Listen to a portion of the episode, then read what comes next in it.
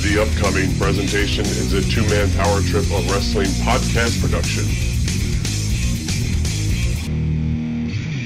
What's up, guys? It's the phenomenal AJ Styles, and you're listening to the Two Man Power Trip. Oh my God, this is Joey Styles, and you're listening to the Two Man Power Trip podcast. This is Ricky the Dragon Steamboat. This is Cody Rhodes, the Prince of Pro Wrestling, and you are listening to Two Man Power Trip. This is Jimmy Van, the Boogie Woogie Man. Tell my people, my brothers and sisters, don't you dare miss John and Chad. Hey, everybody out there, this is the franchise Shane Douglas. Remember me? well, guys, it's great to be on the show again. I appreciate you asking me back. So you said you were going to pinch yourself. I didn't know it was that kind of show now. I mean, if you guys are in the privacy of your own home, if you want to do these things. Good. How you doing, Chad? Hey, Johnny. Cool, man. What's going on? We ready to go or what? Uh, Hey man, what's up guys? This is Homicide. Oh, that's my homie, Homicide with a big homie club. Yeah, that would be it. Hey, this is David Penzer, and this is the two-man power trip of wrestling. Well, thank you, thank you. Hear me, fear me. I don't do many wrestling shows anymore, probably because I'm a bit ignorant. You guys probably know ten times more than I do. Look, Mean Gene, I can't be beat me. I'm the greatest of all time. And I would say that. And every kid out, they knew they could kick the shit out of me. Great talking to you guys. It's been your pleasure. They've worked in and around the wrestling business. They've studied thousands of hours of wrestling, and now they bring to you the greatest legends, Hall of Famers, creative minds, and both current and future stars of pro wrestling. They are Primetime Pod and Chad, the two man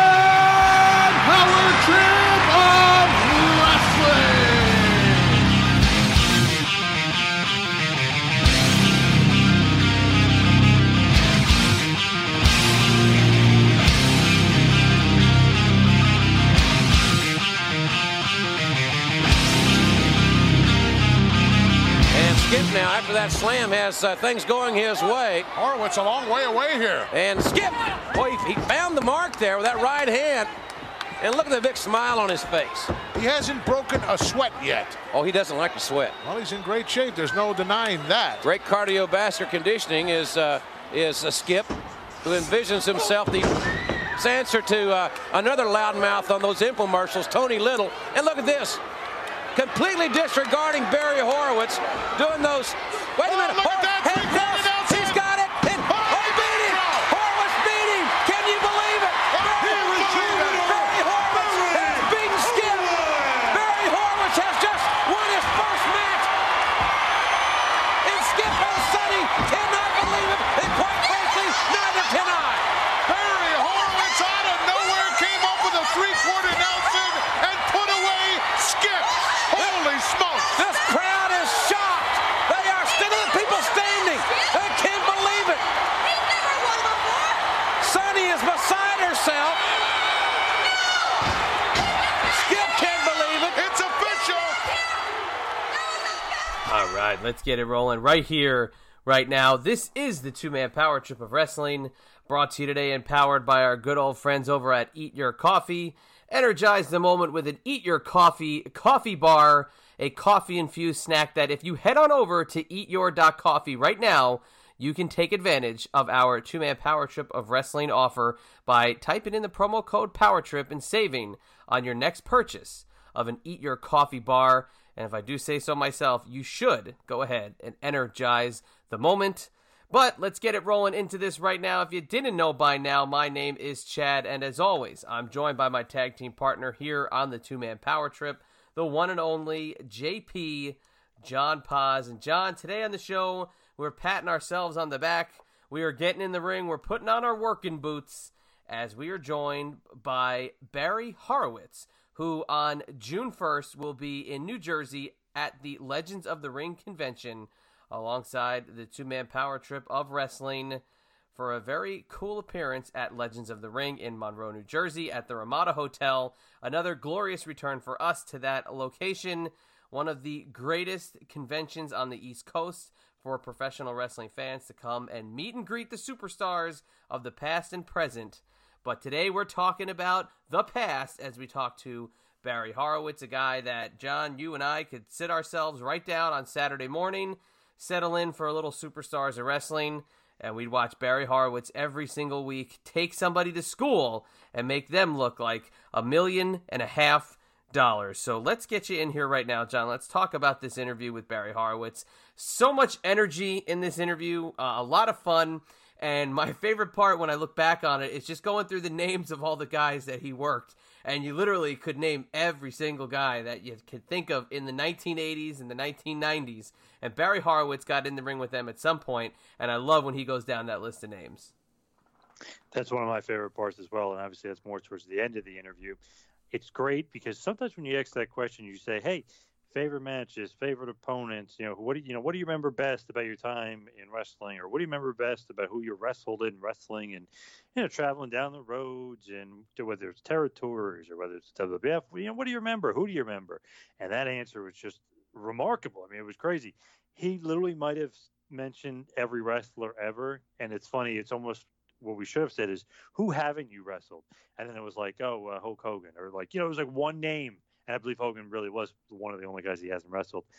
And that was pretty much it. I mean, I think the other guy, what he, what he said was Rocky Johnson, I think was, was the uh, other Rocky guy. Johnson and Tony Atlas.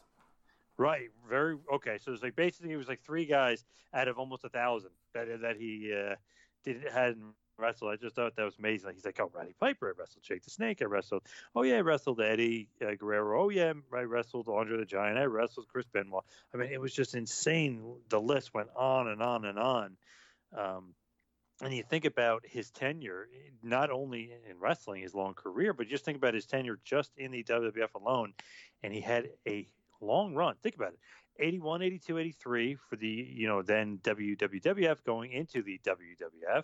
Then he came back in 87 to about 91. Then he left for a little bit. Then he came back from 93 till about all the way till about 97. And then late 97 to basically 2000, he was in WCW. So it's just crazy to think of his run and kind of run in the big leagues, if you will, and WWF and WCW is a lot longer than a lot of people recognize him for.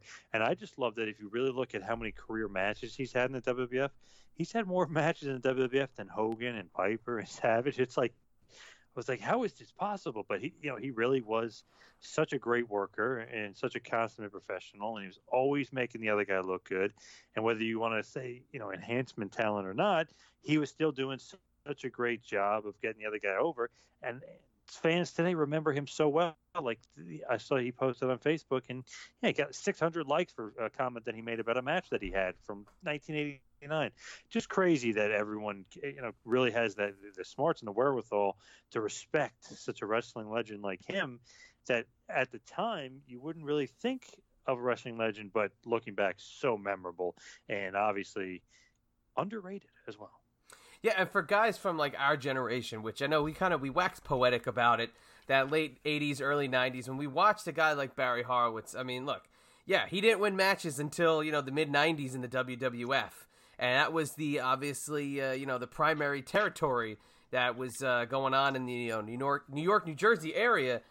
But when it came time for him to get that push in '95 and he became a babyface, you really did get behind the guy. You know, you really did like the fact that he was starting to win matches and you were seeing him, you know, in the good guy role, beat some of those bad guys, have great matches with the Chris Candido uh, and, and, the one, two, three kid, and you see these competitive matches, but on the reverse side, and it's really cool to, to kind of see that. And we talk about that SummerSlam '95 match that he had with Chris Candido, and obviously it wasn't the first time he worked at the pay per view. He worked at the pay per views in different capacities, but in this time, getting a, a high profile match at that time in 1995 on SummerSlam, because this was when pay per views were not as, uh, you know, just fly by night as they became and as really they are now. They're not really that important anymore.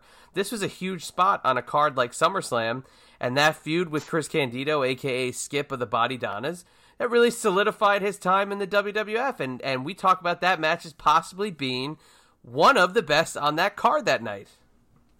It definitely is. And it's funny to look back at it and think, like, okay, you know, Razor Ramon versus Shawn Michaels in the ladder match, and think of like just a legendary match like that, and on that card, and that obviously stuck out and was awesome. But you really watch it, and for whatever reason, I'm not really that into the ladder matches as much. A little too gimmicky for me, and I mean, obviously, they, some of them are really good, including that one, including the one at WrestleMania 10. But you know, to me, sometimes you know, I'm more of a purist, uh, I think, at heart.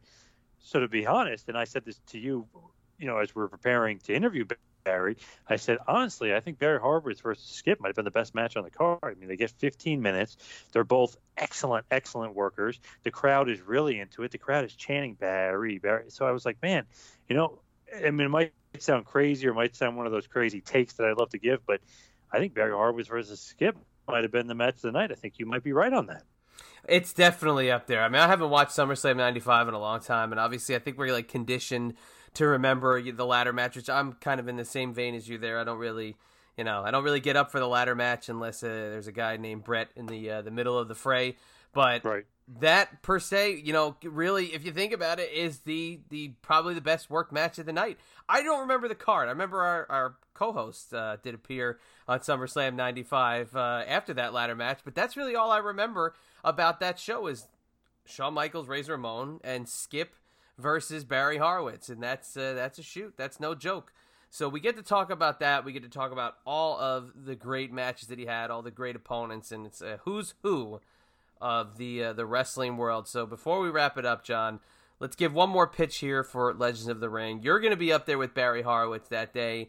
Reno Riggins is also going to be sitting at the table. So there's another enhancement talent extraordinaire. You can ask him why. Uh, I've always wondered why he uh, was going to do the Reno Plex on Mr. Perfect. You can't steal that from uh, Curt Hennig. You can't. Uh, no, it's crazy. Yeah, you can't do that. But what are your thoughts here going into this Legends of the Ring with Barry Horowitz, Reno Riggins, two guys that the long term, you know, knowledgeable fan is going to have a great appreciation for. And obviously, those guys have wrestled a million matches. So, what do you what do you got to give us on the Legends of the Ring convention? Man, it's going to be so much fun. I always love Legends of the Ring. It's not that far from my house. There's always a pretty good turnout. There's always lo- loyal fans. And at these conventions, I got to be honest, I'm going to shoot with you for a second. There are some places, not Legends of the Ring, there are some places where fans just hang out and they don't necessarily buy anything. You know what I mean? They're not buying merch. They're not buying autographs, not buying pictures. They kind of hang out and ask for freebies. And that is never the case at Legends of the Ring. That's why I always love it. The fans are there to buy stuff. They're there to interact with the wrestlers. They're buy, there to buy merch. They're there to be good collectors. They want to have good conversations. So I always enjoy the Legends of the Ring. I always love it, and I'm going to have a great time because I know these fans are smart enough to really appreciate Barry Horowitz. I know they're obviously they were going to remember Reno Riggins and they're going to appreciate and love him as well. But Barry Horowitz, I know, has a near and dear place in a lot of people's hearts and a lot of the good fans, especially in the Northeast and especially in New Jersey of the Ring, because they usually bring out some of the best fans in the world. And as far as Barry Horowitz, I know I'm going to see a lot of those awesome cards that he used to have back in the day. And a couple of them, you know, you're going to see a bunch of those. You know, you're going to get a lot of fans coming up to you, patting themselves on the back. You know, you're going to get some fans, maybe in some suspenders and maybe some glasses, some of some of those nerdy glasses. But uh, you, you, know you're going to get some great fans, and, and I'm, I'm, really looking forward to it. And you know, just with talking to Barry, not only for the interview, but talking to him off air, he's just such an easygoing guy. It's one of those things like, whew, don't have to worry about you know anybody being prima donna or anybody being a little crazy or anybody kind of going off the rails. He's very cool, very you know polite, very professional, and I really feel like it's just going to be a hell of a lot of fun. And I hope everyone can join us at the new uh, Ramada Plaza Hotel in Monroe, New Jersey, for Legends of the Ring on June the first.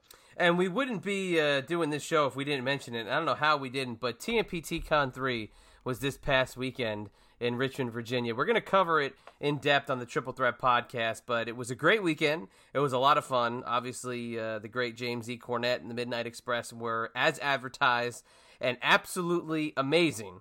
And the fans that turned out, we thank you so much for coming, and we appreciate all the patronage and the great conversation that we had, all the listeners that came over to just, you know, say, hey, we listen to the podcast. Can't believe some of these interviews. You know, love this one, love that one.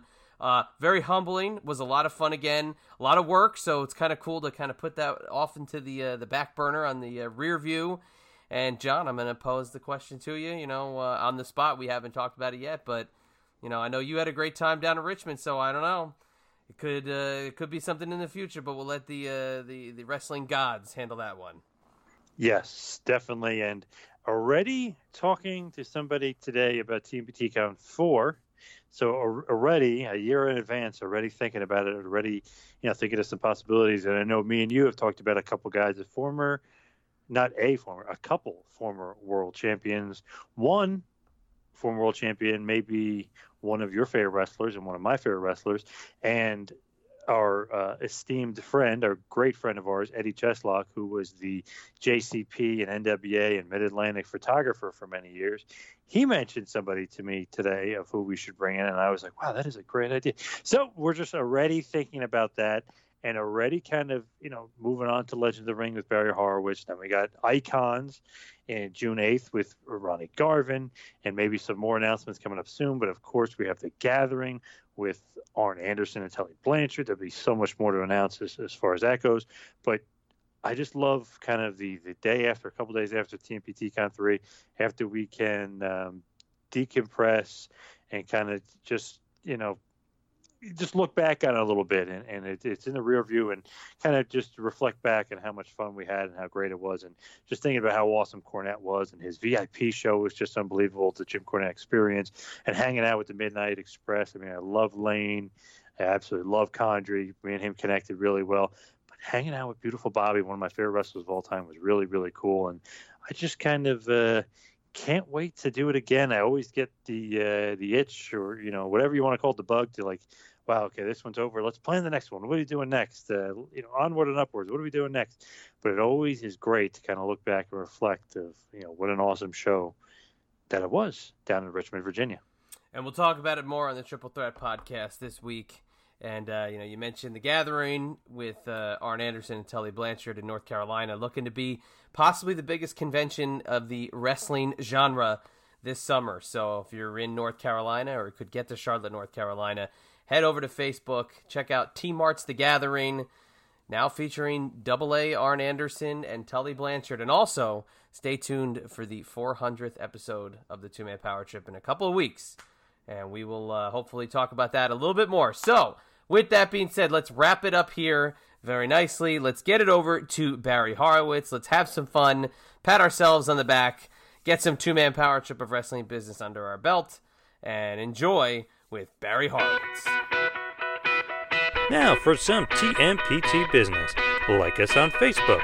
Follow us on Twitter at Two Man Power Trip and at Wrestling Pal. Please subscribe to us on YouTube. Also, subscribe to us on iTunes. Please leave us a review. We'd love to hear your feedback. Also, while on iTunes, check out the feed for prior legendary episodes featuring the living legend Bruno Sammartino, the late great American Dream Dusty Rhodes, the Enforcer Arn Anderson, Rey Mysterio Jr., Glenn Kane Jacobs, the phenomenal AJ Styles, lead WWE attorney Jerry McDevitt, and so many others. Also, while you're on the internet, check out ProWrestlingTees.com. Yes, that is ProWrestlingTees.com they are your superstore for all your wrestling t shirt needs. Check out our page, check out Tito Santana, Coco Beware, Kevin Thorn, Magnum TA, and so many others. Also, while you're on the web, check out our website, tmptofwrestling.com. And for all you Android users, please hit us up on Google Play or Player FM. And all you iOS users, please check us out on TuneIn Radio, Automatic, Spotify, and now iHeartRadio. And now, without any further ado, a former WWF and WCW superstar.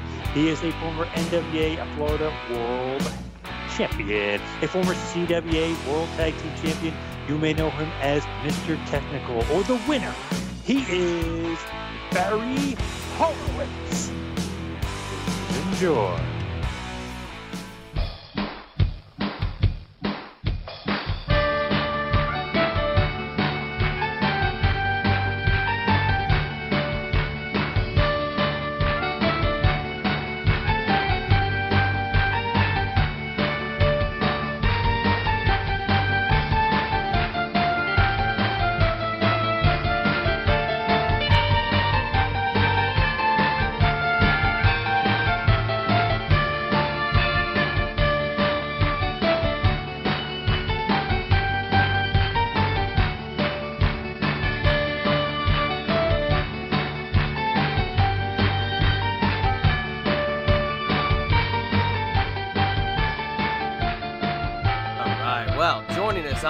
Tonight is a man who, if you think about the pat on the back, there's only one person that comes to mind.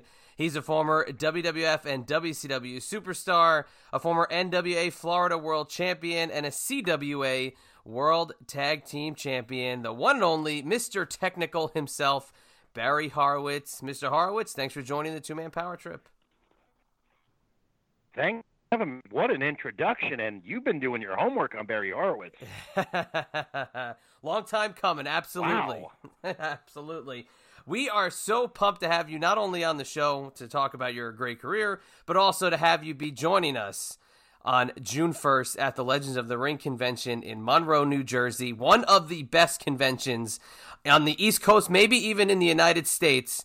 And we couldn't be any more happy to have you joining us that day, June 1st, Saturday, June 1st. Legends of the Ring. How is it going to feel to be getting back into that glorious tri state New Jersey area? Oh, awesome. I love it there. I mean, fans are great, crowds are great, people are very accepting, and um, yeah, it's, it's awesome. Great atmosphere you might as well say we patted ourselves on the back when we booked this one, and we uh, we got the ball rolling. Okay, I'll let you have that one in the right direction. But so thrilled to have you on just to talk about a lot of things in your career. But first of all, you know, we talk. Let's talk about the state of what you're doing today in, in your life. You know, we we've come to think of that generation of wrestlers as guys that mm-hmm. we, we like. We wish we could bottle you up and throw you right on to our Monday night television show. But what's been going on in the world of Barry Horowitz these days? Uh, mostly just uh, I've been um, doing a lot of signings and so forth. I have wrestled, but right now I'm sidelined with a knee injury from training, so we got to let that subside. But otherwise, uh, the seminars and um, the signings. Also, I I'm in the midst of seeking either WWE or the new uh, company in Jacksonville as a head trainer or just a mentor or coach, if you will. You're, I couldn't think of anybody who might fit that bill pretty perfectly. So, are you keeping up with what's going on in the business these days? Uh, to a to a to a degree, yes. Mm-hmm. Yeah. And what do you think? well, um, I don't know what to think. Um, it's just um, it's actually, I mean, it's just height. and Really, it's not that too too much difference. Um, from when I was in uh, WWF a little bit more entertainment, a little bit more uh, girl wrestling involved, and um, yeah, definitely just more more entertainment, more glitz and glamour.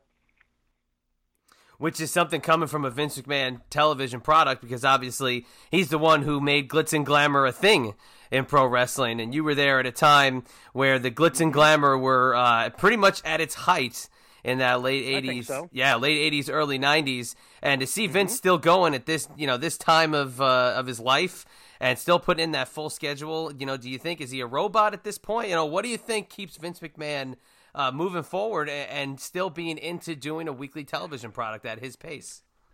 Well I think he's an iconic genius. Uh, just like people talk about Bill Belichick being the mad scientist in the Patriots laboratory. I mean Vince is always thinking of something. He surrounds himself with wrestling people.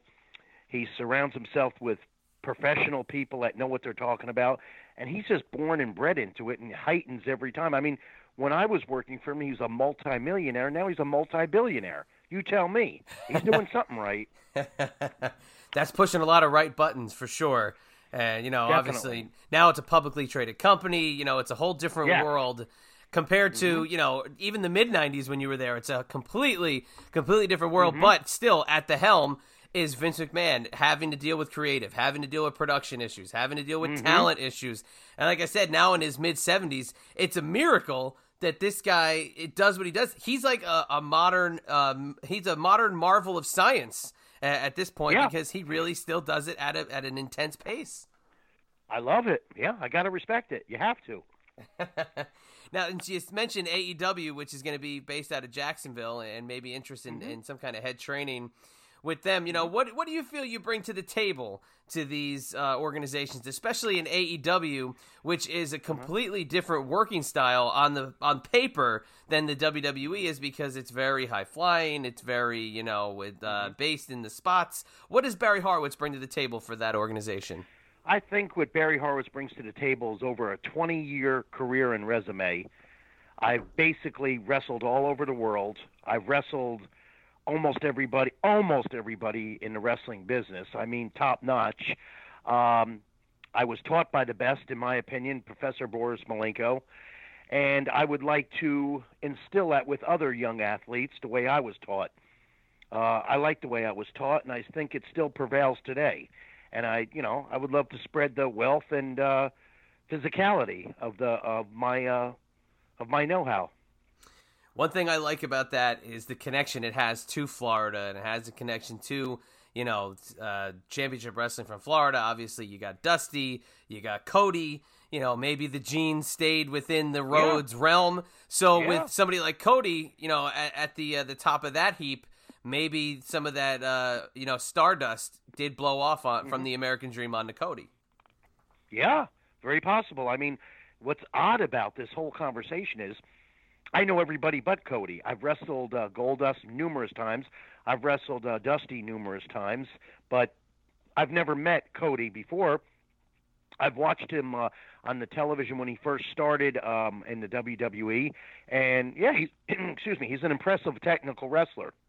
Oh yeah, without a doubt. And now let's see if he's got that, you know, booking prowess, being able to manage mm-hmm. two things at once. Because obviously Dusty was able to uh, become somewhat of a creative master at that, mm-hmm. you know, and during his time and uh, really every place that he went, he always was either lending a helping hand or by the time he got up mm-hmm. to the mm-hmm. WWF, transitioning back mm-hmm. into uh, to the wrestling ring. But you got any memories of Dusty and working with him?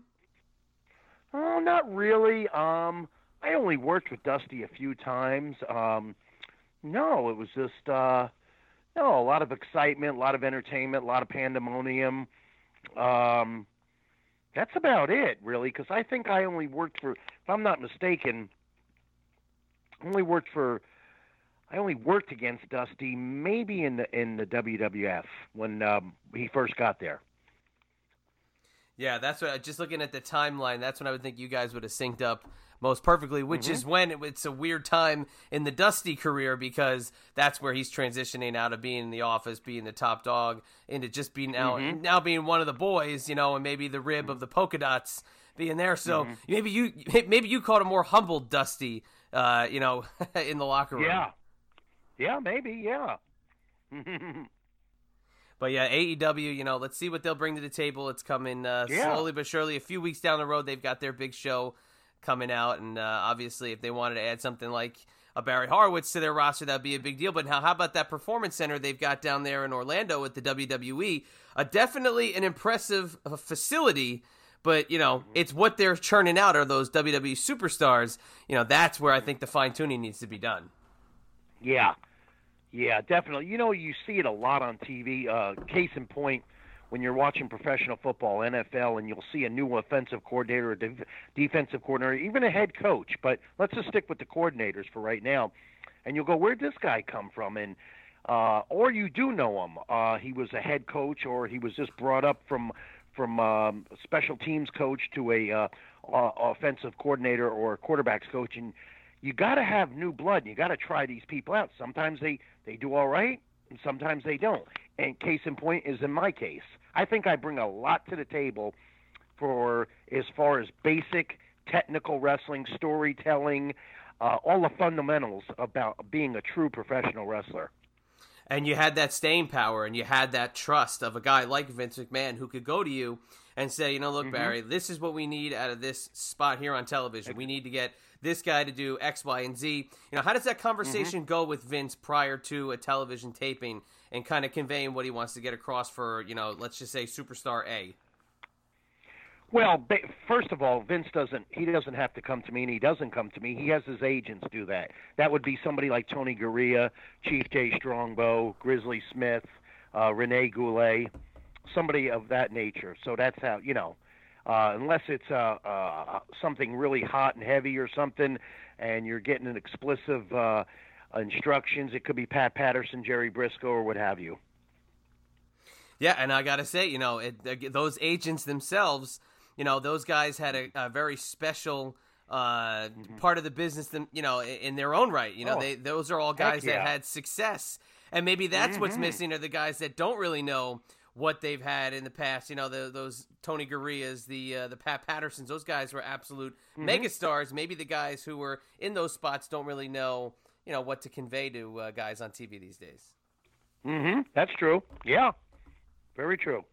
Now, obviously, you're going to be with us on June 1st, Monroe, New Jersey, and WWF Oh, being, yeah. your stop, being your stomping grounds for such a long period of time up in the Northeast. You know the area Mm-hmm. well. You know, Oh yeah. you, I know we've talked privately kind of off air. You used to live in New Jersey, so you're very used to the you know the scenes in in, in that part of New Jersey. What's it going to be like to head back to that area once again? Well, I've been actually I've been back there on and off for the past few years, and I um I lived in New Jersey. I actually lived in Belmar for a couple of years, and it was pretty cool. I lived a block from the beach. Uh, being from Florida, loved the beach, and uh, also uh, they had a nice um, nice gym there, training facility there, and uh, it was pretty cool. Plus, it was also closer at that time to all my bookings. You know, mostly for WWF, they were in the Northeast, so it was you know highly easy to drive any of them. Now you made a quite a, a great run. If you think about it, from the late hmm. '80s, early '90s, it was a pretty hmm. nice run you had in the WWF. Not a lot of guys can say they were there that consistently, getting booked mm-hmm. that often by the WWF. You know, Mhm.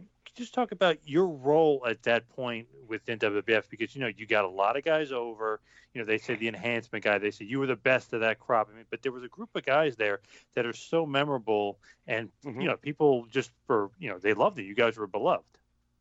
Oh, definitely, yeah, yeah. I mean, I had a, I had an excellent run. I mean, I started with Vince Senior, and uh, advanced to Vince Junior, and actually, you know, they helped me get booked elsewhere to get polished, and uh, you know, I went all over the place. I mean, I went to Crockett Promotions, Jarrett Promotions, uh, back to uh, NWA uh, Championship Wrestling of Florida, back to Vince, back to WCW.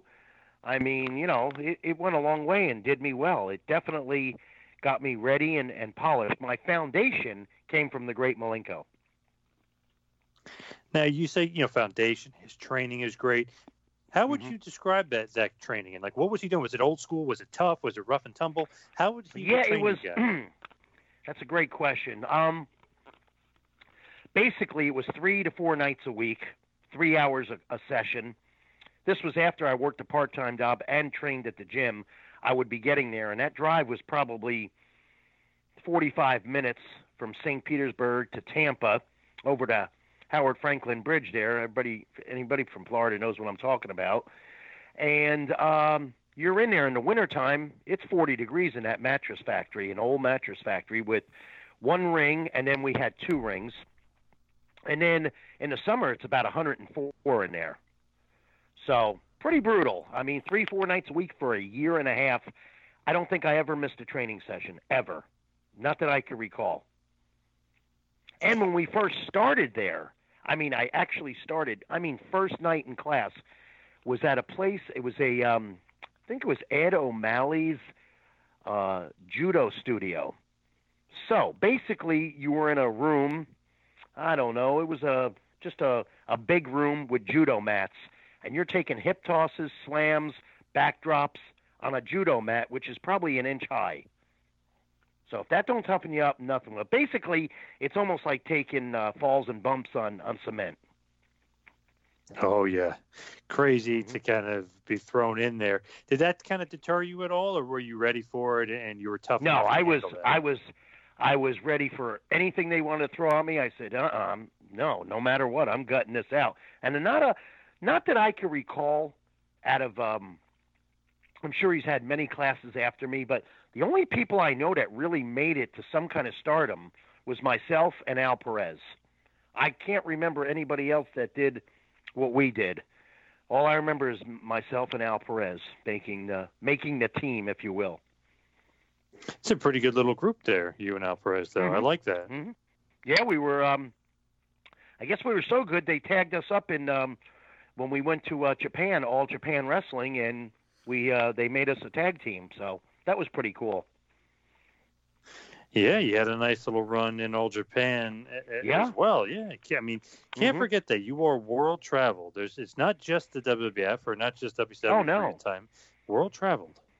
Yeah, I mean, uh, all Japan, and I'll tell you something about Japan. I don't know how it is now, but I can't speak for New Japan. I can't speak for. They have many, many uh, organizations there, uh, but really the top dogs are All Japan when Giant Baba was alive, and New Japan. And let me tell you something: if you can't wrestle, and when I mean wrestle, that's what it says on the marquee outside of Madison Square Garden. Doesn't say anything else. It says wrestle. If you can't do that in Japan, you're on a flight to, on the way home back to the states the next day. Oh You yeah. better know how to. So you better know how to wrestle. mm-hmm. And were they stiff? You know, the, the tradition, the snug stiffness. They were Uh, yeah? I would say so. Yeah. Uh huh. I mean, I've been yeah, I've been there before. Uh, I've been there before in other organizations, stiff, and uh, yeah, they're pretty. They're pretty uh, pretty stiff, snug. Mm-hmm. And they threw you in there with some pretty good guys. I mean, Misawa, Oh, yeah. Kawada, Kobashi, Abdul Yes. the Butcher. I mean, they kind of you know, they throw you the wolves out there. It's not uh, no cakewalk.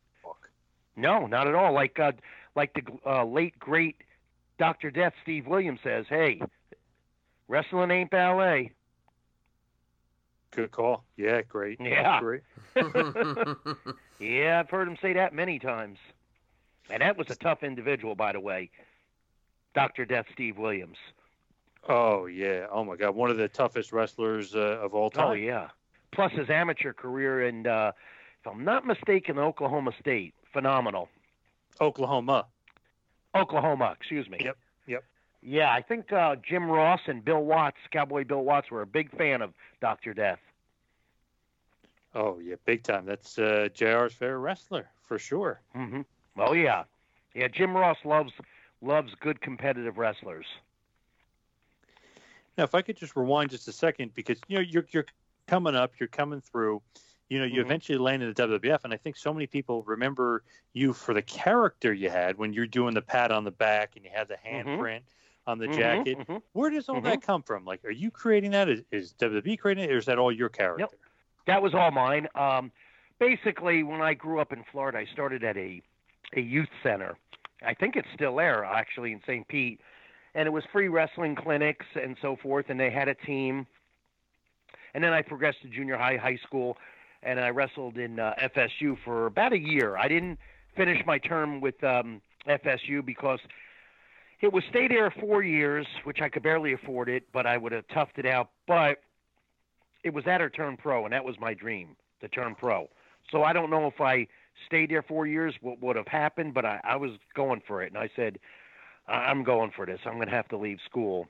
But um, I think it happened.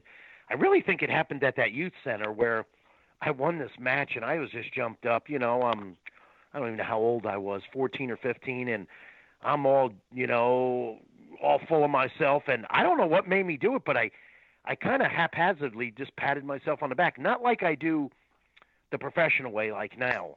And then all of a sudden, I'm looking at the scoreboard, I get disqualified and lose the match because Oh. you know we're talking amateur wrestling, not we're not talking professional. So Wow, that's so crazy. that's what happened. And I said, you know what? I'm going to turn heel and I'm going to use this. I'm going to use this for a pivotal thing in my career, gimmick, if you will, or gimmick, whatever. And I said, you know what? When I'm introduced, pat myself on the back. When I do a great move, pat yourself on the back. Maybe even before I do that fantastic suplex, I'll pat myself on the back. And I think it got over. And nobody does it, and it's mine. And if you do do it, you're a wannabe. I was going to say, if anybody does it, they immediately Mm-hmm. think of you or Barry Horowitz. They say, oh, he's doing the Barry Horowitz. He's doing the Barry Mhm. pat on the back. So that is great Mhm. to have something, especially in wrestling, where it's just associated with you. I mean, that's tremendous. Mm-hmm. Yeah, I like it. I love it. And then you know, it's it's cocky. It, like you said, it's being a heel. It's self-congratulating. It, it's Sure. very and it's super memorable because so many fans remember that, right? I mean, I'm sure fans come up to you today and, and they pat themselves on the back without even saying hello. They probably just Oh yeah, on the back. yeah, yeah. They use it for a prop, for a punchline, or a joke, or what have you. And I've heard from many fans in person or fan mail. They tell me about it. So it's kind of gratifying and um, and great props to myself, and it's pretty cool. And the handprint on the back is perfect because you know obviously you're patting yourself on the back. That just adds Sure. to it adds to it even more. Was that obviously your you know your idea just to even add to it even further? That was my idea. I actually designed both. I had two jackets, and I designed both of them. I didn't make them. I designed them. So, and then I gave it to a seamstress, costume designer. See, you had everything down the psychology. I mean, even even being a heel, pinpoint what you wanted the character to be. Everything was Mhm. pinpoint. A lot of that's definitely missing today. You have to stand out. You have to have your own character, no matter who you are. Mm-hmm. Do you think that was super important to you then? Like, you know, you had to stand out. You had to be your own character. You had to be your own self. Mhm. Well, obviously, I did something for myself because I did it on my own. Remember now, I wasn't brought in there by my by my great wrestling father or something like that, or a brother or a cousin or the promoter knew me. This was just a guy that was just trying his tail off. Another case in point was Otto Wanz when I went to Austria. This gentleman has been contacting me for probably three years straight to come to Austria. I never went because I was involved with WCW or WWF, I was under contract, and he understood. Until one year he called me, and I was ready to go. And it was awesome. It was great, and he treated me unbelievable. He doesn't go by, hey, are you this, are you that? No. You got talent, you're respect, um, you're listening, you're you're an athlete, you're this. That's how he. That's how he. If you want to call judged, that's how he judged you not by you know your gimmick or or um, whose brother you are, whose son you are, or what have you. Hey, let's pause for one second to remind you that today's episode is brought to you by our brand new sponsor, Eat Your Coffee. Eat Your Coffee is a coffee company that was founded by coffee deprived college students that pioneered a new category in caffeinated natural snacks. The company's first product line, Eat Your Coffee bars, are a date based snack bar caffeinated with fair trade coffee, which would be comparable to one cup, and made with real ingredients so you can feel good with every energizing bite. Eat Your Coffee snack bars are non GMO, vegan, gluten free, kosher, 70% organic, and available in three delicious flavors, including fudgy mocha latte, salted caramel macchiato, and peanut butter mocha, my personal favorite. Now, that is an energizing combination because they are on a mission to help get people energized with naturally caffeinated snacks made with real, ethically sourced ingredients. So, if you want more information, head on over to www.eatyour.coffee as well as follow them on Instagram, follow them on Facebook, follow them on Pinterest, and follow them on Twitter and get all the information on how you can energize the moment with Eat Your Coffee Bars. And you were middleweight uh, champion over there as well. Mm-hmm. Sure was. Yeah, people were, people were. I wish you guys could have seen that when uh, I defeated Franz Schumann, and if I'm not mistaken, I submitted him with Inoki's finish, the Octopus. That crowd went from a ten def to a zero. I you could hear a pin drop. They they they were stunned. They were like, "Who's this guy? And how did he beat our champion?" So yeah, that was cool. That was really cool. Much respect to Otto Wanz. Haven't seen him since. Haven't talked to him. I don't know anything about the the the area I went. Graz uh, was pretty cool. I mean, food was fantastic. Um, accommodations were great. The gym was great. He just treated me. Uh, I mean, he treated me like a a world champion. And uh, some pretty good guys came through the CWA at that point too. I'm sure you Yeah, yeah. Finlay as well around that time period. Yes, I, I yeah, I remember. Yeah, I um uh I think his name over there was David Finlay and I did meet him. I remember I remember meeting him on that um on that tour. Uh I think Al Green was there.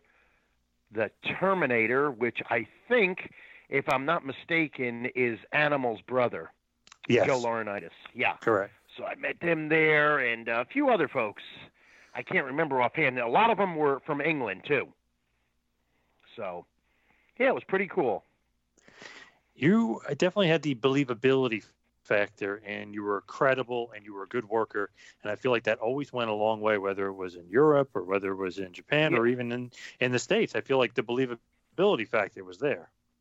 I and that's what I wanted out of out of Barry Horowitz, the the man, the person, the athlete, and also the character. I wanted it, and I think I achieved it. I worked hard at it too. I still do.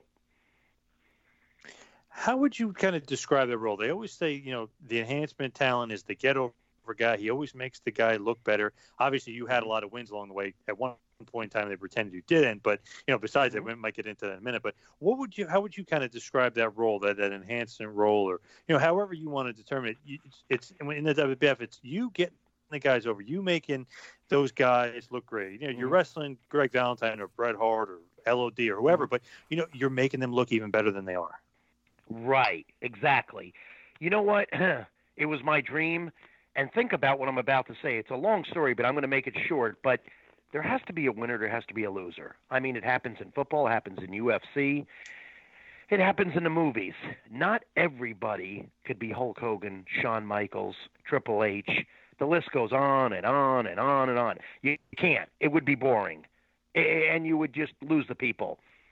So, at least when Barry Horowitz went out there, they're looking at a pro, his outfit, his his training abilities, his wrestling ability. So when if I lost, they go, "Wow, he lost, but what a fight he put up with!" And you know that's what counts. I mean, if you just flop around like a rag doll and look like a piece of crap, and you got I don't know spandex on from Walmart, I mean, you're going to get treated like that. It's just unprofessional. So there has to be enhancement talent, and there's a difference. You know, how many times? Uh, well, here you go. Uh, WrestleMania. I don't remember what it was. The Rock against Hulk Hogan. Rock beat Hulk Hogan. Somebody's got to be the winner and the loser. Just has to be. It just has to be that way. It's the way you win and lose, also.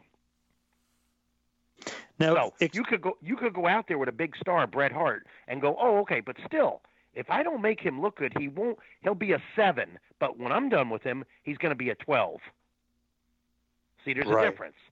Then you put him out there with somebody less experienced, he may be still a seven, but that guy made him look like a five. That guy. And you're saying, you know, there's a good way to win, good way to lose. Just explain that just a little further. Like, you know what I mean? Like, it's like they're about to, you know, maybe about to lose, about to win, whatever the situation. But explain kind of your role in that.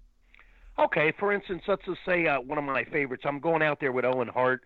We wrestle for 15 minutes. It's back and forth. It's back and forth. He's wrestling. I'm wrestling. I'm putting the boots to him. I'm being a heel to him. Uh, I'm getting into my character. Owen uh, starts a comeback. He's coming at me. I cut him off. I go for the pinfalls. I'm going for a submission. I'm going for I'm going for a rear chin lock. I'm going for standing guillotine. Uh, the octopus. I'm going for a full Boston crab. It's going back and forth, and all of a sudden, Owen just for some reason he makes a comeback, maybe beats me with a flying body press, or I went to go snap mare him and he backslides me one, two, three, and they go, oh shoot, they go, oh my God, Horowitz put up a fight, but he lost. I mean, it happens, just like you see in the movies, just like you see in UFC, just like you see in professional football, NFL, and NBA, and everything else. So then, what led to the change with Vince in kind of having you in that role as the the enhancement guy who really set the table with so many guys, to Mhm. then moving you into a and really as a uh, as an enhancement guy, a heel primarily, but then moving you into the babyface role and pairing you Mhm. with Chris Candido, aka Skip. How did that conversation kind of go about and kind of move you in that direction? I think that was almost an experiment. I think they were looking at it and let's see how it gets over, and it got over pretty good. It was reported back to the to the office and so forth, headquarters, and that this match is getting over. Let's do something with it. So that's what happened with that, and it progressed, and it it went well. It could have went further even. Yeah, it was an interesting, you know, time to watch the product and see, you know, that Sure. we we watch you for so many years, and then we see you get the win. Oh, was it a fluke? And then we see the story continue, and then it would evolve into, you know, then you teaming with Hakushi and helping out Hakushi Oh, yeah. on some losses. But working with Candido himself now was that a good mesh for you in terms of an in ring partner? Excellent. Excellent. Love wrestling Chris. He's awesome. Good wrestling heel himself in his own right. And uh just a great attitude. It's uh you know, gone too quick, uh Chris Candido.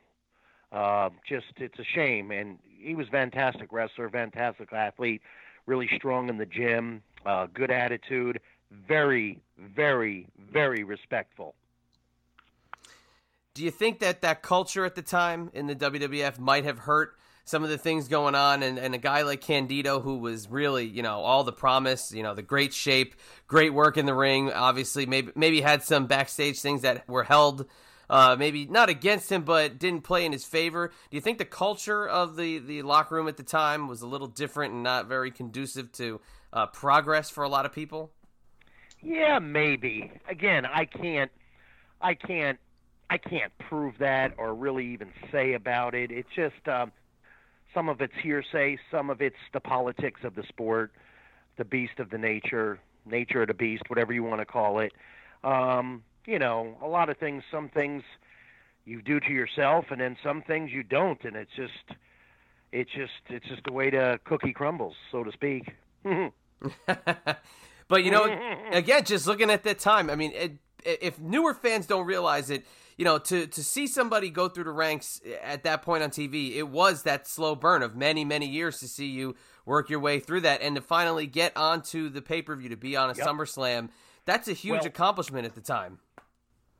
Definitely, not just not just SummerSlam. I was a featured match, but what was really cool was I was in King of the Ring, Royal Rumble. I was the captain of my team at Survivor Series. Uh, did a commercial with Hakushi for uh, Mattel's Karate Fighters. I mean, it went a long way. I'll never forget downtown New Haven, Connecticut. There's like a frenzy of people. It was like, you know, the president's there, and you know how I mean, all the people downtown New Haven. And here I am at a microphone with Michael P.S. Hayes. Uh, let's see, Phineas I. Godwin and Henry O. Godwin, and we're singing a Led, uh, we're singing a Lynyrd Skynyrd song, "Sweet Home Alabama." That was so cool. It was like a fan fest, and it was before the show in New Haven, and we were just, you know, featured downtown, all of us. So it was pretty cool. And, and for people who grew up in the Northeast, when the WWF was in town like that, you knew that those cool things were going to pop up. And it always seemed Mhm. like there was some kind of party going on, you know, that everybody was really uh, Oh, yeah. having a great time. And that's a hell of a mix to have up there singing some Lynyrd Skynyrd. yeah, you're right, especially since I couldn't carry a tuna for that handles. So, where does 1995 rank for you in terms of the entire career? Because you know, doing so much that you did, you know, 95 really, if if you want to look at the you know the television standpoint, where does it rank for you in your career? Well, it's probably number one. It's the highlight of my career. Plus, I also forgot uh, about Pro Wrestling Illustrated gives me Inspirational Wrestler of the Year. Who was on that list before? Bret Hart. Uh, I can't remember the whole thing, uh, but I know Bret was there, and then runners up and stuff like that, and who's had it previously, and then I'm called up to to be on that. I, I couldn't believe that. That was that was pretty cool. That was really cool, and also was cool was being one of the um, highlights of the Slammy Awards, Shocker of the Year. I was included in that too, and that was really cool. So there's been a lot of highlights. Now that 95 year was was definitely special. Yeah. That that's for sure. Some Yeah. people look back on it and they don't have it in the highest regard because I think the change from the Hogan era into what would have been the new generation era, I think still has Mhm. detractors. But you saw all those guys, the Shawn Michaels and the Bret Harts, as tag team wrestlers, as undercard guys. What was it like to have them now as the leaders of of the locker room? You know, the leaders of the new generation, as they called it. You know, what was it like to see those guys kind of progress to those top spots? Oh, it was cool. It was great. It was enlightening. It was everybody's making money. It was you know everybody's happy. It was awesome. And what did you think about the way they had you portrayed? Like you beat Skip, yeah, you got the win over Hakushi. The crowd is getting behind you. I mean, they're chanting Barry during the matches. You're getting over, but they're really playing up the Jewish heritage. They're giving you the Hava Nagila song. Is that something that you liked, or is that something that Vince threw in there? It was a little bit of both, and I liked it. I thought it was awesome. I thought it was a great idea. My only thing, and you know, I'm not going to be. I'm I'm grateful for everything. I just thought it could have went a little bit longer. I really do. Yeah. I, I've seen other I've seen other things played out that didn't deserve to be longer, and they were. So I thought, you know, there could have been another year easily, and then you could have turned me heel, and then you could add another year out of that. You could have really went a lot of avenues with this. Now, granted, if I wasn't capable of fulfilling the obligation, which I was, or if I, you know, if I was just a an idiot in the locker room or I wasn't in the gym or I wasn't a good wrestler. You know, there's you know, there's never there's never um there's never an excuse. It just it just it just like I said, it's just the way the pieces fall, the way the dominoes fall. It's just amazing.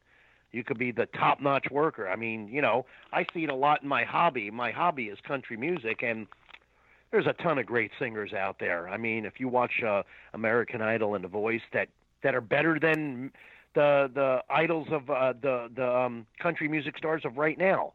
But it's just the way it goes. It's it's who you get as an agent, who's pushing you, and and if you really are that good, you know, because there's a lot that do deserve what they you know what they get in in any genre.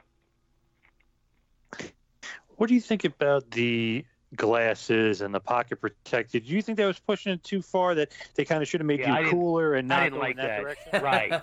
Yeah, I didn't like that. I, I, I mean, again, it was my dream. You want to go with it. I mean, I'm pretty easy to do business with. Um, yeah, I didn't, because people knew I wasn't a nerd or anything. Come on now. I'm, no, it just, if they want to do that, fine. But yeah, it wasn't, I don't know about that, but it was something different. So fine, you know, it wasn't that bad. So, and people knew. Plus, you know, nerds don't wrestle like I do or look like I do. So there. yeah, yeah, exactly. Yep. Mhm. That's why it's like, oh, it, it, it's going good. The push is going good. The, the crowd is chanting his name. You know, the crowd's getting behind him. He's winning matches, and then they Mhm. do that. It's almost like Vince always does that. He always tries to go like an extra step with some of the characters, and it could be like a misstep, especially in that generation. He almost went into too corny of characters. Like he, he too cartoony. Sometimes. Yeah, I agree. But if that's what you want to do, I mean, that's fine as long as I'm on that TV and I'm on that roster and I'm fulfilling my dream and I'm making my fortune. Go for it, because if you're thinking I'm going to back down or go a different direction, it ain't happening, brother. It ain't happening. It takes more than that to swerve me. And hey, I was loving those matches, especially Skip, uh, Chris Candido. You guys were having some great matches. SummerSlam '95 is great. If anybody wants to go back there, I would highly recommend this match. One of the best matches on the card, if not possibly the best match on that Thanks. card. It's really, really I appreciate good. it. Yeah, it was an awesome match. Uh, I've looked at it time to time, and uh, yeah, it was great. And again, it takes two, really three. The referee is important too. It takes three to have a great match. And my my philosophy is, you go in there. For instance, let's just say I'm going to use this gentleman's name because I mean he's passed, but he was a good friend of mine. and I liked him a lot. And there's great referees in the WWF. I mean the Hebners, uh, Mike Chioda. Uh, but my favorite, one of my favorite, Danny Davis was awesome, but Joey Marella. And he was really a good kid. He helped me a lot when I was younger. And so did his dad, Gorilla Monsoon. And it was just great. So Barry Horowitz is in there with Skip. Joey Marella is the referee. What what is my mindset? Is it to get? I got to get myself over. I got to get Skip over. Uh, what about the ref? No. The philosophy is and the psychology is this is what you got to get in your mind. Drop the ego, check it in before you step in that ring, and get the match over. That's what counts. Get the match over. Period. That- that's great. That's a great idea. Mm-hmm. You're darn right. And you did Mhm. that obviously more often than not. I mean that that is for damn sure. Yes. Thank you. I appreciate it. Now, when they kind of like you said, they, they you were in Survivor Series, but then after that, they kind of like, like temper it down. Do they tell you like, okay, we're going in a different direction, or is it just happens and you have no say so in it? Yeah, it kind of dwindled out and just, yeah, yeah, just kind of nothing really say so. It just um had no bargaining tools or chips, and that was fine. I finished up and went to WCW. So did you just basically your contract's over and boom, you head over to WCW and sign a contract with them? Something like that. Yeah, yeah, yeah, something like that. hmm When that happens, are you recruited or is that something that you kind of are putting feelers out there? Like, how do you get into WCW? I actually did it myself. I mean, I knew I was finishing up with the WWF and um, called up my good buddy Terry Taylor, and he helped me progress into WCW. Nice. That's very, very good. It's always interesting. Sometimes you don't know how certain Mm-hmm. people get there, if they're friends or if Mhm. somebody saw them on TV. But that is great. So Terry Taylor helps you kind of get in the door and gets you within WCW. And you were actually in WCW for a couple of years there, and Yeah. basically from '97 to 01 almost. Just about, yeah. Yeah, you're right. Yeah. Nitros, Thunders, Saturday night's main event. It's pretty cool. Pretty cool. Yeah, you were there, and, and I think people might forget, but you were there a lot longer than you know than people even realize. And I remember a match against uh, Goldberg uh, when it was his undefeated streak was on the line. Oh yeah. Yep. yep, sure was. What was it like working with him? Was he stiff at this point, or you know how was Ah, he? not too bad. Not too bad. No, he's no, he wasn't that stiff. I've been with some stiff people that are stiff on purpose, or they don't know what the hell they're doing, or it's just a way of life being stiff. Like uh, case in point, Japan. Did you overall? Did you like the WCW run? I mean, you were there for a couple of years. Obviously, like you said, Nitros, Thunders, some Mm-hmm. Yeah. Main event. I liked it. I liked it. Yeah, less traveling. Um, sometimes more money. Uh, yeah, it, it wasn't bad at all. Not at all. So after WCW closes, Yeah. like where are you at this point? Are you basically you know you're going to hit the independent scene, or are you pretty much I hit the independent scene. No, I just hit the independence until I burnt out. And then I went back to what I went to school for, which was nutrition. So I was a nutritionist. I also am able, I owned a um, wrestling school in uh, Franklin, Kentucky with Reno Riggins, and we did that for two years until we both were getting booked and it was just getting out of control and too busy. So we had to let it go. Oh, so there, I know you and Reno teamed for a little bit, and, and obviously have that kind of relationship. I didn't realize that the relationship went even deeper, and that you guys Oh, yeah. were also um, We- business partners. Yeah, we were business partners. We were traveled together with the WWF. I met Reno in um, Jarrett Promotions. Uh, he li- he's from Nashville. I lived there for ten years. We became good buddies, and uh, actually, Reno Riggins will be in Monroe, New Jersey. That's June right. First, sitting right next to me. That's right. He'll be there He with was us. also my he was also my tag team partner when we went overseas for the uh, WWF. So that was pretty cool too. We went, you know, we went against the likes of the Bushwhackers and um, a couple other teams I can't remember offhand, but um, maybe the the the Mountaineers, not the the Royal Mounties, uh, The Rougeau Quebecers. brothers. Oh, the Rougeau yeah, brothers. the Quebec. Yep. Mm-hmm. Mm-hmm. So yeah, he's a good tag team partner, good wrestler in his own right, and I've wrestled him many times. So that was awesome. I think I wrestled one time Reno. I think it was in Springfield, Tennessee. I think our match went. It was almost an Iron Man match. I think it went close to an hour.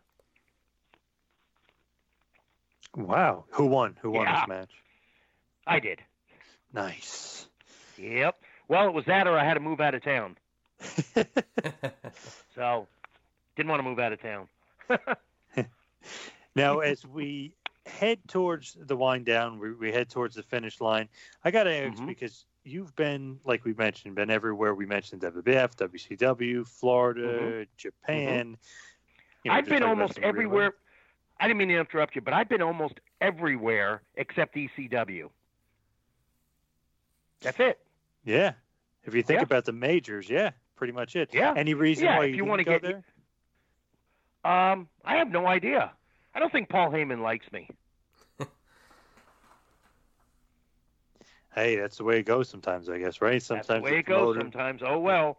Yep. Well, so uh, it didn't bother me. I was doing fine, so that's fine.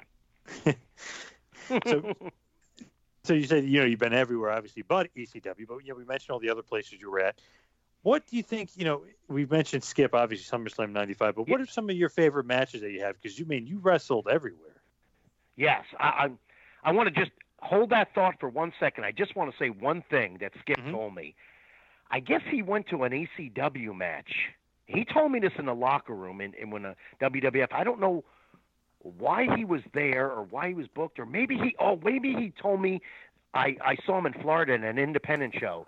He said Barry, I was in an ECW arena and I'm walking down the aisle against somebody I don't you know, some unknown. I don't even know if it's unknown. And he says they're chanting Barry, Barry, Barry. I said, Are you serious? He says, Yeah, and you weren't even there. He says, I don't believe they don't bring you into ECW. I said, That makes too much sense. We don't want to do that. So that's just a little tidbit there. I thought I'd share with you and the listening audience. Now, that is great. Getting, that is great. Yeah, it was really cool, and I know he wasn't ribbing or anything. I, I mean, I trust Chris and I believe him. But uh, memorable matches. Oh my God! I mean, Brady Boone, Brad Armstrong, Tim Horner, Reno Riggins, uh, Jerry Lynn, Al Perez, uh, Owen Hart. Numerous, upon numerous great matches with Owen. Loved wrestling Owen Hart. Um, excuse me, Rad Radford, uh, Rick Martel, Tito Santana. Uh. I don't want to leave anybody out, and I'm sure I am. It's not on purpose. Uh, Paul Roma, Jimmy Powers, uh, Duke the Dumpster Droese. Wow. Ah, one of my favorite big men to wrestle, Undertaker and Kevin Nash. Excellent, excellent big man workers. That is great. How about this? How about a handicap match in Hamburg, Pennsylvania, filming TV for Vince Sr., me and Bob the Cat Bradley against Andre the Giant in a handicap match. Wow. How about that one? yeah. Oh, yeah. Yeah, yeah. You really did Uh, wrestle wow. everybody. Yeah, Demolition, the Road Warriors. Uh, wow, different, you know, different. Uh, Stan Hansen, Johnny Ace, uh, uh, uh, Johnny Smith in Japan. Wow, I'm trying to just think of everybody. Davy Boy Smith, Dynamite Kid. Wow, yeah, yeah, Koko B. Ware. Rock. Uh, did I wrestle Rocky Johnson? I don't think I ever wrestled Rocky Johnson or Tony Atlas. Mm-mm. I don't think so. Steve Travis. Uh, wow, I'm going back a ways now. Bob Backlund. Yeah. Yeah, let me try to think of that one. I think I had where was that? I I don't remember, but I had a match against Bob Backlund on New Year's Eve night. Yeah, that was cool. I remember that. Yeah, that was a good one. I like that. I like Bob Backlund. What a true athlete. Here's a good one. Roddy Piper, Greg Valentine, and Don the Rock Muraco. What a phenom. What a Jake wrestler. the Snake Roberts. Oh yeah. It's a Hall of Fame, Barry. Yeah. what? You said you want me in the Hall of Fame? You don't want to do that, do you? yeah. Don't you want don't don't you want Kid Rock in there or Axl Rose or somebody else that doesn't pertain to wrestling? What oh, yeah. about- we- What about William Refrigerator Perry? He's in there. Yeah, yeah, okay. Chicago Bears. How come we're not in the Hall of Fame in, in Canton? Hey, that's a great Yeah. point. You got Yeah, to talk exactly. to you Stick, got to talk to stick to what you know. Stick to the genre. Yeah, yeah. I don't know. Don't know. Well, yeah, you know what they Eddie. say. Oh, I was gonna say. You, I was gonna say, you know what they say about the Hall of Fame? It's whoever Vince thinks up that day. That's who makes the Hall of Fame. I guess. Yeah, I guess. Wrestled Eddie Guerrero. Wrestled Chris Benoit. Wrestled. uh hmm, Wow. This the Renegade. Uh. Yeah, tried to wrestle the Ultimate Warrior. Yep. hmm Oh, else? try. Uh, you got that right? Oh yes, yes. okay. Anyway, um, well, let's see. Yeah, wrestled Macho Man Randy Savage. I wrestled almost yeah Typhoon One Man Gang. Uh, did I ever? You know who I wanted to wrestle, but I saw him at a convention, but I don't think I ever wrestled. No, oh, I'm sorry, I did. Hands of Stone, Ronnie Garvin, another true athlete. What a great guy. Man, your resume is is unbelievable. It's Barry almost Windham, Mike it's almost who didn't you wrestle? That's almost like Yeah, there you go. There you go. Yeah, that's a good one. Yeah, Adrian Adonis. Yep. Mm Mhm. Mm Mhm. Johnny Rodz, Jose Estrada, Matt Luis Rivera. Oh yeah. Mr. Saito, Mr. Fuji. Mm-hmm. Blackjack Mulligan, Angelo Mosca Sr. Mm-hmm. We can go on and on with this one. Oh my God, we can go all night. You've wrestled literally every everybody. The the the friggin' never-ending story. now, what do you think was the like the biggest misconception about Barry Horowitz in the wrestling business? With without being, I'm not being full of myself or anything. I'm I'm shooting here. Totally underrated. That's it. There's a misconception. I totally, totally agree. Why do you think that is? Do you think that people just don't understand the, the true value, or they don't understand work rate, or you, what do you like? What do you think? They just think wins and losses is is the measure of I have- wrestling, or they don't understand? You know what? I'm going to give you an answer I gave a lot of fans to that question and why I'm not in Hall of Fame. And it's real easy. Go ask Vince. I don't know what else to say. That is that is a great point. Kind of almost silly to a certain extent because if you if you really understood wrestling and really watched it, Mm-hmm. guys like you, you know, being so underrated, being such a great worker, being able to perform with anybody and adapt to any style and make them look good. Mm-hmm. Right. You figure that those That's a true. people, That's a true. That's a true technician enhancement person also. And by the way, let me just throw in Brian Blair, Steve Keirn, Mike Graham, Jack Brisco. Just wanted to throw those in there. Scott McGhee. Mm-hmm. What about the Hulkster? Never wrestled him. Ever. Oh. Never, ever. Wow, But- that's that that's got to be one that How about should have this? happened. How about this? I wish it did. Or just Yeah. Something. The closest was in the locker room. I've been on private Lear jets with Hulk. I've been in a limo with Hulk. I've been in the locker rooms with Hulk, but you know, never against him. But how about Barry Horowitz in let me think this tiny town in or Winter Park or uh, Winter Park, Florida, outside Mhm. of Orlando. I'm in an independent show. Who walks in the locker room and I get to shake his hand, meet him, and he watches my match. The great Lou Thesz. Wow, You know. nice. Yeah. Yeah. How about a training session at Malenko's gym with the great Karl Gotch? Almost broke my arm. That's what happens when you don't sell for Karl Gotch. hmm What uh, you know, an Mhm. impressive resume, but that's awesome. Hanging out with uh, Thank you. Thesz Yeah. and Karl Gotch. True all legends of the fact and all true. Definitely two uh, true legends of the business. Yep. Mm-hmm.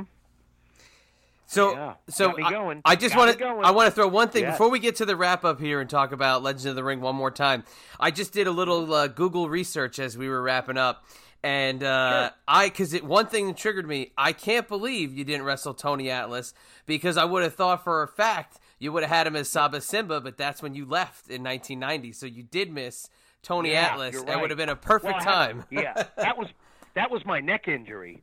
I was out for 11 months with uh I had a a C5 disc removed out of my neck. oh my gosh. Yeah. Well, had yeah. you had you been there, you would have been uh, you would have would have been in the ring with Saba Simba for sure. I can tell you that. probably. Oh yeah, probably. I forgot about that gimmick. Yeah, no, I like Mr. US. I like Mr. USA Tony Atlas better. yeah, kind of uh, a little bit of a uh, a departure, if you will. That's the best way I could probably Mm-hmm. yeah. put it. But let's bring it back like we did at the beginning. Legends of the Ring, June first, Monroe, New Oh, yeah. Jersey. Not only Barry Horowitz, but like you mentioned, Reno Riggins will be there as well. Mm-hmm. What is the last thing you got to tell us here about this event? The fans coming out. I know those WWE encyclopedias will be out in full force. Oh yeah. But what I'm can in all three of them. I'm in all three of them. What can and you I didn't know that until this morning. Really? I thought I was in one of them or two. I didn't know there was three. So, and also we got to tell the times. I think it's 10 a.m. to 2 p.m. So get there while it's hot. If I'm not mistaken, those uh, times. Correct. 10 a.m. to 2 p.m. Yep. Yep. And also, I'm new to Facebook, so I have an agent taking care of all my work. So if you think you're talking to me, you're really not. It's it's not a spoiler. It's just that I've been on a computer for years and I'm burnt out, and I really don't have the time that I want to, because uh, not only all of this, but I get quite a bit of fan mail delivered to my house weekly, and each and every one of them, every piece is handwritten back by myself. That I don't pawn off on nobody. So my Facebook has been blowing up. If they, um, you know, most of the questions are answered simply. If they're not, my uh, my agent calls me, and if there's any promoters or wanting me for seminars or lectures or what have you, they'll just if they if he can't answer anything, they give the direct number to my landline and we talk business. Very So I'm all over that. W, WWE.com, uh, MrTechnical.info, BarryHorowitz.com, and now the Facebook, which is, like I said, just blowing up like crazy. So that's my story, and I'm sticking to it. well, this was a great story, and so happy to get you on, and looking forward to having you out there at Legends of the Ring. It's going to be uh, one hell of a time. We're going to be patting each other on the back by the end of it. I can tell you that much. Oh yeah. Can I say one thing in my closing? I want to thank you guys for having me on here, and it was really fun. You know, there's a lot of great wrestlers out there, but Barry Horowitz wrestles great. Thanks for listening to the two man power trip of wrestling. What the world is downloading.